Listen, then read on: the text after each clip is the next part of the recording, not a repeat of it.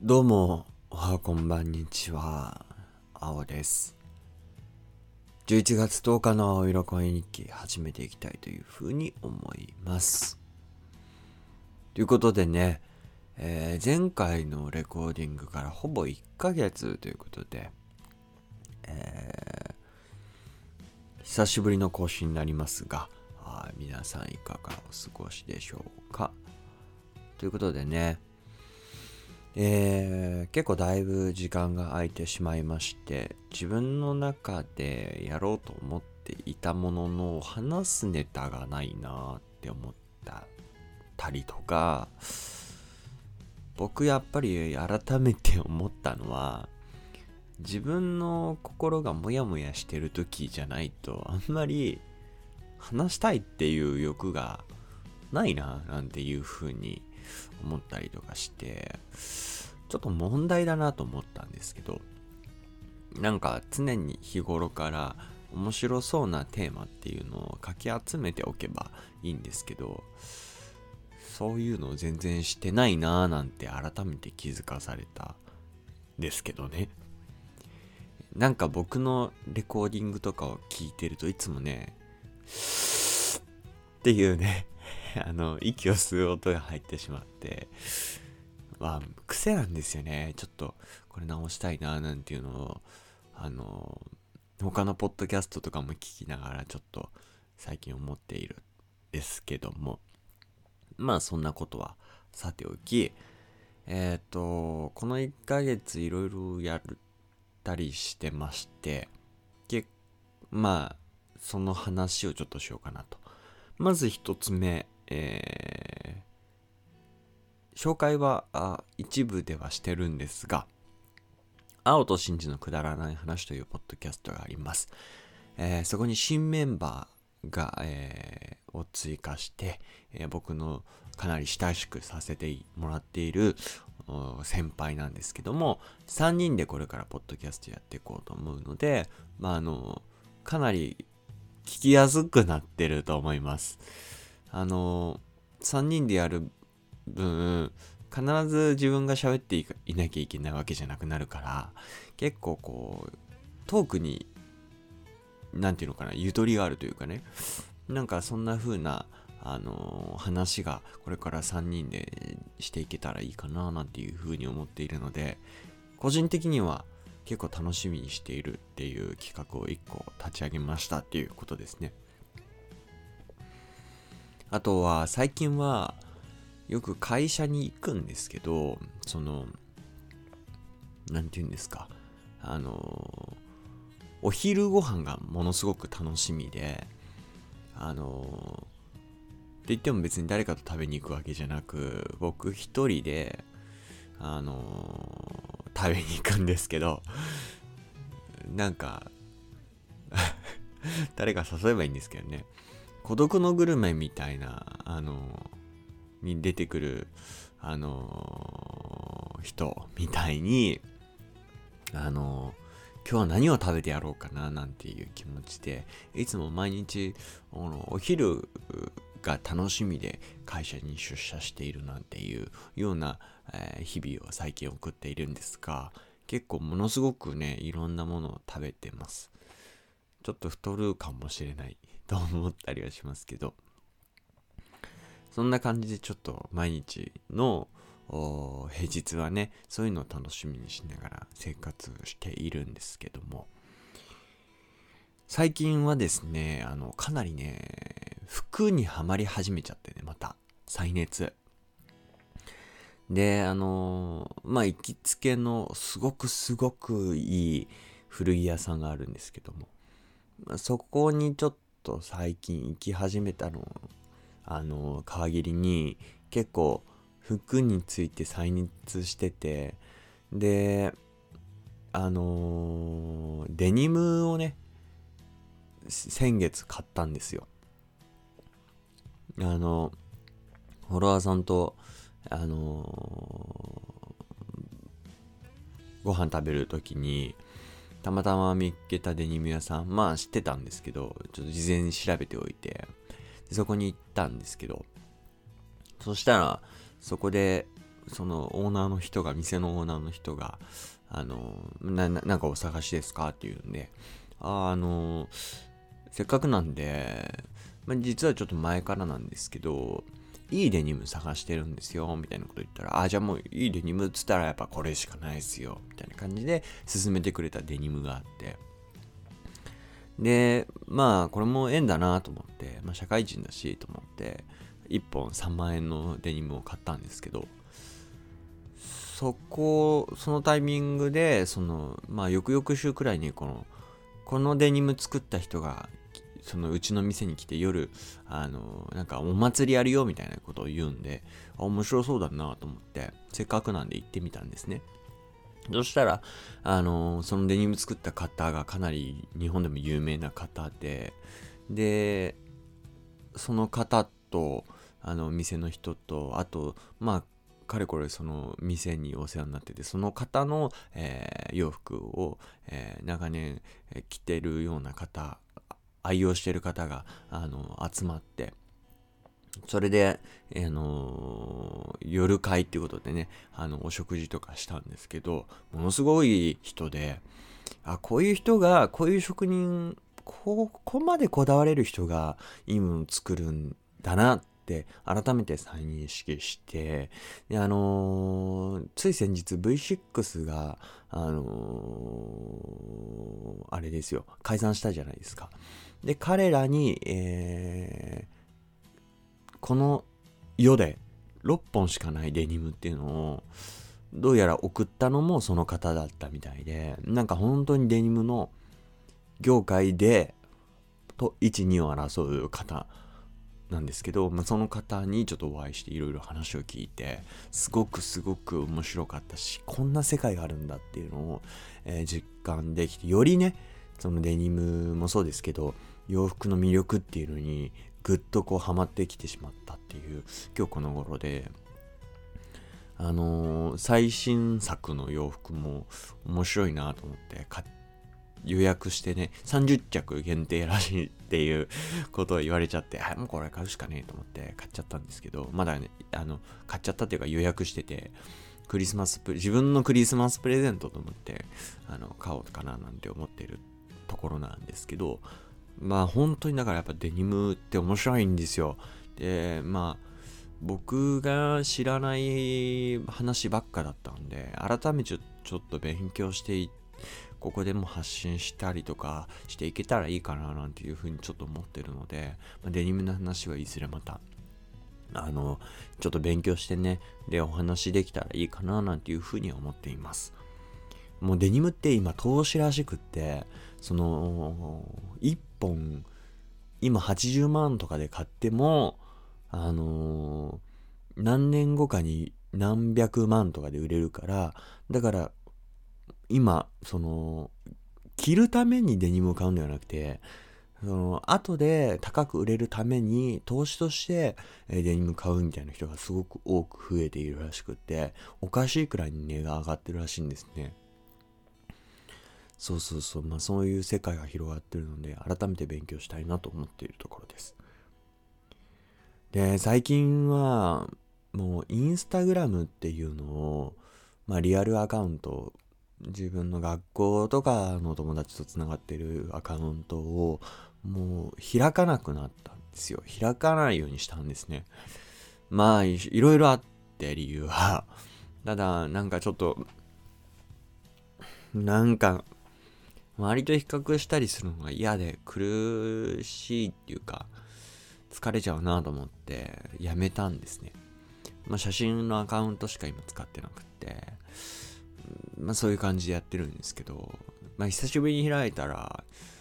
なんだろう、例えばあの美人の女の子の友達もなんか彼氏作ってたりとか、あの中学校のバスケ部の友達が結男友達が結婚してたりとか、なんかすごくハッピーなね、世界が広がってて、あ、これが前、あの、僕のフォロワーさんが言ってたインスタグラムの、ある意味で、なんだろう、まあ、闇というか まあそういうのが最近ものすごく色濃くでやってるなぁなんて思いながら見てたんですけど、改めてうわーってなっちゃって、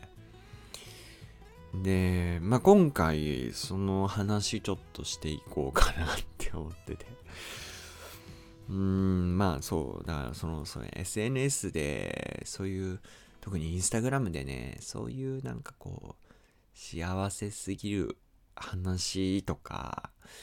無理だなって思ったんです。なんか、なんだろうな。やっぱり、自分の心に余裕がない状態でそういうのは、祝福できない心から祝福できないなと思う反面、なんていうの？自分の心が満たされるのを待ってたら一生人のことなんて祝えないし、なんだろう。あんまり悪循環というかね。うん、だから自分の心が満たされていなくても相手の幸せをえー、喜べるような人にはなりたいですけど、やっぱりなかなか難しいなっていうのが今回分かりました。えー、だから、どうすればいいんですかね？この、相手の喜びを同じように喜べたなら、それ以上楽しいことはないんだけど、それを素直に心から喜ぶにはどういう工夫っていうかどういればいいのかなってのはものすごく考えることが多いんですよね。だからまあこういうのを僕はひっくるめてうーん、寂しさと向き合うみたいなフレーズに置き換えたりして自分の、なんて言うんですか、その、フェルトセンスをフォーカシングする。まあ、心のモヤモヤをちょっと整理する。言葉で整理するってことを習慣化してやるようにしてるんですけど、まあ僕の強みというか、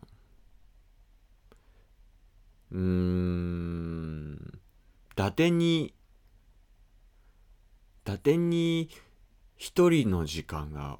長くないので、一人と向き合う時間をものすごく作ってきたし、向き合ってきたので、まあ、なんて言うんですかね。その時間はとても良かったなって思うし、今でもいいなと思ってるんですけど、難しいですよね、この塩梅っていうのが。なんか、一人でいることを強がる自分がいて確かにそれも自分のためになるのでいいんですけど本当はそれって強がってるだけなんだろうなって思うこともあるんですよ。今回はその 今まで隠してた思いとかをちょっとゆっくりなんですけど言葉にしていこうかなと思って今この時間ノー BGM でね、まあ、お送りしてるわけですけどもまあそういう気持ちをに寄り添ってもらえたなって思った映画があったんですね。これは僕が勝手にそう思っただけで他の人からしたらそういう映画ではなかったという人が多数じゃないかなとは思うんですけどもつい夏ですよ。今年の夏まあある映画を見ましたと。でその映画を見た時に今まで周りからの見られ方を気にして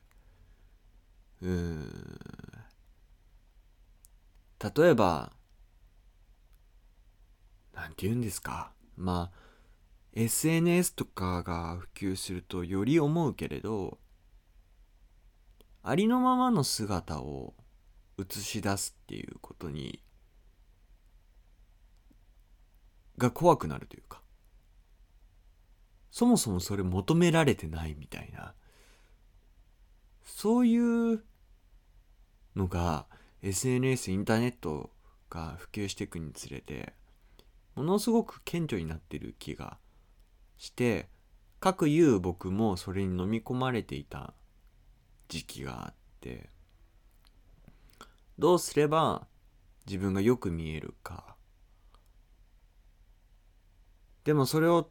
取り繕って着飾ろうとすればするほど自分が自分でなくなっていくというかまあそもそも自分が自分であるって何っていう感じではあるからあれなんだけどうんなんかそこになんだろうな。なんだろう。く苦しさがあったというか。うーん。何なんだろう。なんでそんなに頑張って周りからよく見られたいんだろうっていうかなんか自分を商品で売ってるような感覚にふとなってしまった時があってこんなものを見せたかったはずじゃないのになんかこんな感じになっちゃったみたいな。なんかそこにものすごく虚しさを感じた時がって今にも崩れ落ちそうな時があったんですね。でその時に見た映画っていうのが僕は竜とそばかすの姫だったんです。でこの作品に僕はあのものすごくなんだろうな。寄り添ってもらえたっていうと違うかな、うん、なんかありのままの自分を見せてもいいんだよって言ってもらえた気がして。と同時になんだろうな。ありのままの自分を見せるっていうことってものすごく勇気のいることだよねっていうのを共感してもらえた気がしてそこにものすごくなんだろうな。僕結構これ良くないことでもあるんですけど映画を見る時ってこう自分がどれだけ共感できるかどうかっていうところの軸で見ちゃう。こうのめり込んで自分が主観的になってこう見ちゃうというかねこう客観的に見れなくなって、まあ、主観的になってこう自分がなりきるって見るっていうのがものすごくまあ僕は好きな見方なのでそういう感じになっちゃうんですけど、まあ、その時にものすごく共感をしてでまあそのすずっていう女の子がいるんですけど、まあ、その女の子がラストねその自分をなんだろうな着飾ってよく見せてたものを剥がして本当のまあ本当の自分って本当よくわかんなくってバーチャルな自分も本当の自分だっていうまあ本当自分ってだから何って話なんですけどそのありのままの姿を見せるシーンがあって、まあ、そこにうーんすごくね勇気をもらったんですね僕は。でまああの作品は本当に賛否両論あるのはわかるんですけど、まあ、僕には大切な作品になってほんまあこれもう本当僕のあくまでも意見なんですけど本当に一人っていうのをまあ僕僕も別に本当に一人であるわけじゃないし家族とかに巡らまれてるから、まあ、本当に一人っていう状態ではないんだけれども本当に一人にな一人と向き合ったことがある人じゃないとあの映画は意味がわからないんじゃないかなって思いました。なんか映画を見終わった後にすごくイチャイチャしたカップルが目の前であれは美女と野獣のオマージュだったねとかなんか今までやってきた細田見てきた細田作品とちょっと違うというかなんか細田さんのやりたかったことはできなかったんじゃないのみたいなその意図を思うなんかなんか勝手に考えて言ってる人がいてああこの人たちはそういうふうに思う感じ取ったんだと思ってちょっと寂しくなったんですけど。まあそれが僕はすごくね放心状態になったというかちょっと何にも鳥肌が立ちまくってなんかしばらく我ここにないみたいな。そんな状態になってしまったんですね。で今回ちょっと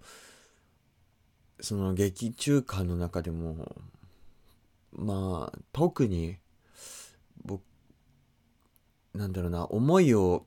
代弁してくれてるなとすごく思ったえー、曲があるので、えー、その曲についてちょっと紹介して、えー、終わりにしたいというふうに思います。心のそばにっていう曲なんですが、そこの一フレーズがものすごく、何て言うんですか、気持ちを代弁してくれているなって思ったので読み上げたいと思います。一人にしてほしいとあなたは突き放すけれど本当は胸の中にあるものを覗かれたくないのでしょ？うっていうねとこでなんか思い当たる節がかなりあったりしてなんかうーん、寂しくないって言ったりとか、なんか一人でいると、一人と向き合う時間がものすごく多くなるから、自分の心を強くできるというふうに思ったりとかしてね、自分を正当化することが、まあよくあるけれどよくよく考えると、まあ、本当はなんだろう誰かに助けてって言いたいし決意の朝にのフレーズじゃないけど辛い時辛いと言えたらいいのになっていうフレーズがあるように実はただ素直に助けてって言えないだけなんだけど助けてって素直に言えたら、どれだけいろんな人が救われるんだろうって思うことがかなりあって、それが素直に言えないから、みんな言葉を歌にしたりして思いを届けたり、それが絵になったり、音楽になったり、作品にして思いを届けるっていうことがあるんじゃないかなって思ったりもします。ということで今回は、えー、この曲をちょっとラストにお借りして、えー、流させていただいて、えー、エンディングとしたいと思います。え映画竜とそばかすの姫の劇中歌に使われました、えベルが歌った曲です。え心のそばにです。どうぞ。